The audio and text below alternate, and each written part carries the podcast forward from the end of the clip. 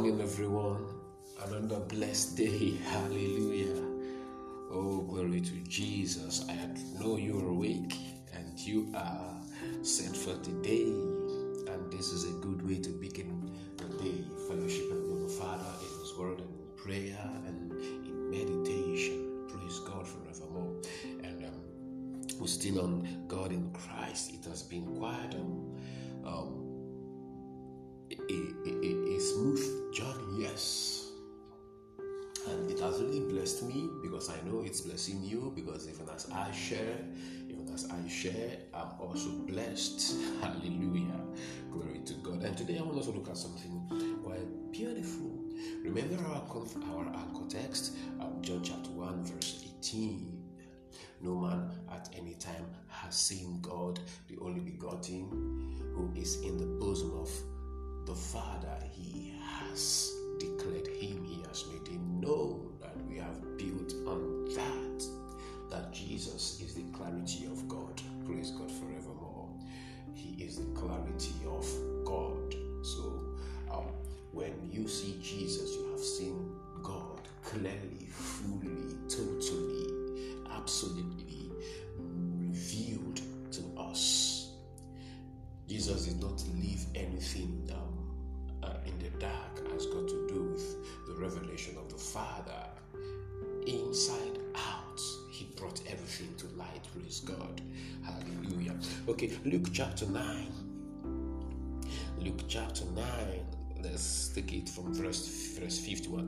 Now it came to pass, when the time had come for him to be received up, that he steadfastly set his face to go to Jerusalem, and sent men- messengers before his face, and and as he and as they went and as they went they entered a village of the Samaritans to prepare for him, but they did not receive him, because his face was set for the journey to Jerusalem.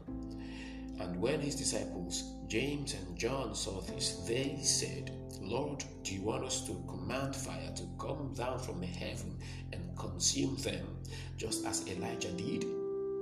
But he turned and rebuked them and said, You do not know what manner of spirit you are of, for the Son of Man did not come to destroy men's lives, but to save them. And they went to another village. Praise God. Right. Um, Jesus wanted to go to Jerusalem, and um, he sent messengers to go ahead of him. Praise God. So um, as they went, they entered the village of, of the Samaritans to prepare for him. But, but but the people did not receive him. Okay, well, okay. You want to come in here to prepare for something that you will want to go and actually observe in Jerusalem. So they felt that he, they felt, you know, they have encountered him before. They felt he should, that he was coming to actually spend time with them. So because he just wanted to actually prepare them and go ahead to Jerusalem, they were offended and they did not receive him, because he was set for the journey to Jerusalem. You see that? When his disciples, James and John, the sons of Zebedee, brothers, when, when they saw what happened, they said to Jesus, Lord, do we command fire to come down and consume these folks from, from heaven, just like Elijah did? You remember what Elijah did? Remember what Elijah did? When Elijah called out fire to consume the first, the first fifty soldiers and their commander, the second fifty soldiers and their commander, and when the last set came, and seeing what had happened to to to, to their to their colleagues, the the the, the, last, the the third commander had to actually fall down on his knees to actually appeal to Elijah to spare their lives. Now, they knew that story very well. You know, just like we pick up our, our vengeful um, dispositions towards others from from such stories also. So they knew the story very well, and they, and they told Jesus, do it, call on fire the same way. In other words, they could do it. They could do it. And what was Jesus' response to them? Jesus turned and rebuked them. Remember, we just read, we, we, we saw yesterday that he rebuked the wind. We rebuked the wind. Now he was rebuking his disciples. In other words, because whatsoever the storm was coming to do, like we saw yesterday, was contrary to the divine will. Whatsoever these guys were were wanting to do were also in in opposition or contrary to the divine will, and Jesus will not take it. In other words, what Elijah did was contrary to the divine will. What Elijah did was not in line with the divine will. What Elijah did was not representing God. And that was true. And Jesus, because Jesus said, he was putting a disclaimer. He was putting a disclaimer that no, you don't learn from Elijah. You learn from me. Oh, glory to Jesus. No man at any time hath seen God, the only begotten of the Father, the only begotten Son, who is in the bosom of the Father. He has declared him. So nobody represented God more accurately than Jesus, because no one had seen God. No one had a personal, a personal relationship with God. You see, Jesus flowed from the Father to us. Or rather, I would say, the Father flowed from Jesus to us. And it was not so with Elijah. And Jesus rebuked them because what they were demanding was contrary to the divine will. And said, you do not know what you do not know what manner of spirit you are of. You're speaking of the covenant. Elijah was operating in another spirit. It was clear. So when Jesus said that, means the spirit Elijah was operating with and the spirit these guys should operate with, they are quite different. Elijah was operating under the law. Elijah was operating under the law, which administered judgment, which administered reputation, which administered wrath. And remember, like we said, that the law was given by Moses, grace and truth came by Jesus Christ. So angels were, were instrumental to that, to, to that system of dealing with men. And now Jesus came to let them know that there is no dealing with men that has been the divine will, which was actually constrained because men's hearts were hardened. Not because God stepped back.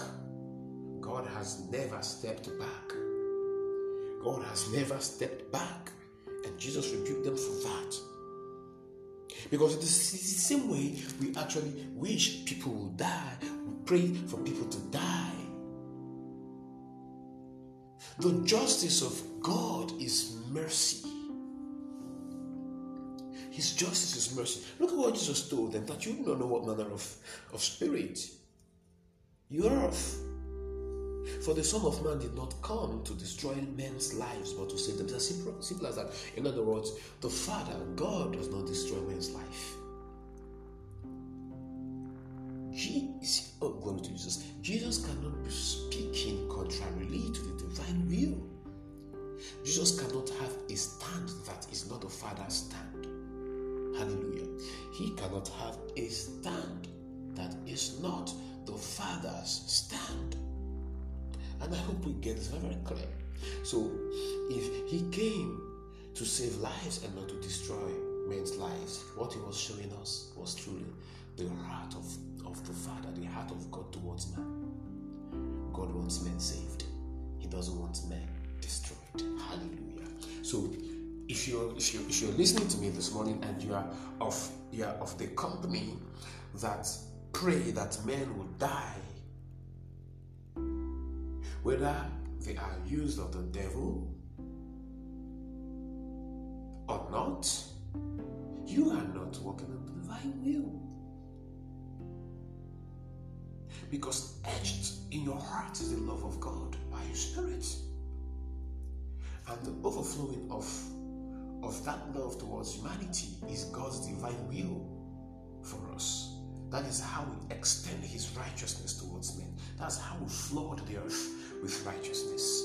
It is by letting his liquid love overflow from us towards men. Do you see, do you see that?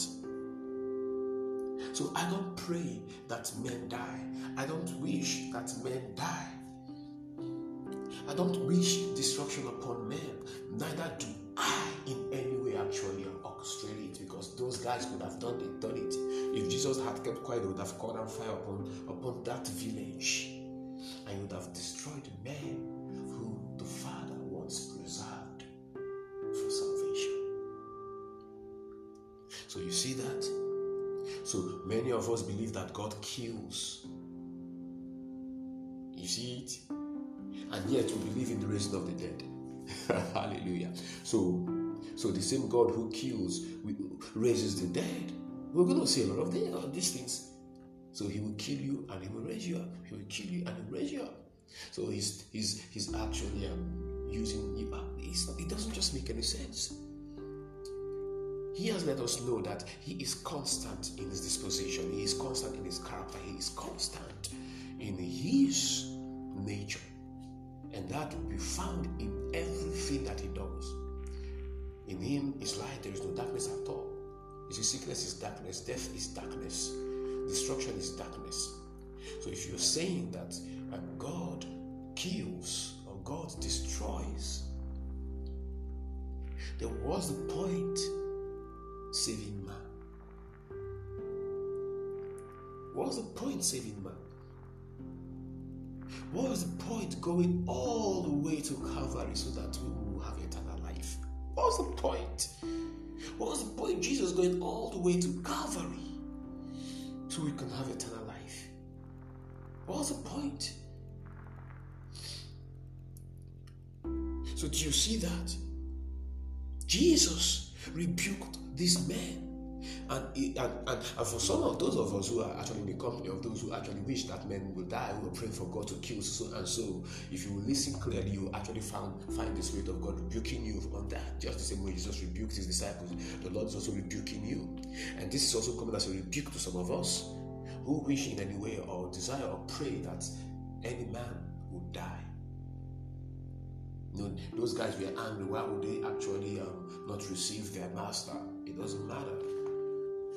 You see, you see the you see the constance of, of Jesus' disposition, showing us the constance of God's disposition. It was love. In as much as they rejected him, he still loved them. And he will still go all the way to die for these same persons. So we see that God is found not in destruction, not in destruction. God is found in salvation. And we must be on the Lord's side. Praise God. And I know this blesses you this morning. And I'm praying for, for us that the very heart of Jesus, revealing the very heart of God, and now he has shed abroad in our hearts the very love of God in our hearts, so that we, now having the very heart of the Lord, can also overflow with the same tenderness and mercy and love that Jesus actually expressed in his walk on earth towards humanity. That we extend the same towards men, and that the whole world, the earth, will be flooded with righteousness as we take, as, as we actually go be, be on the Lord's side, showing mercy, showing love, extending peace towards men for the cause of the gospel, for his name's sake, in the name of the Lord Jesus. Thank you, Father, in Jesus' name.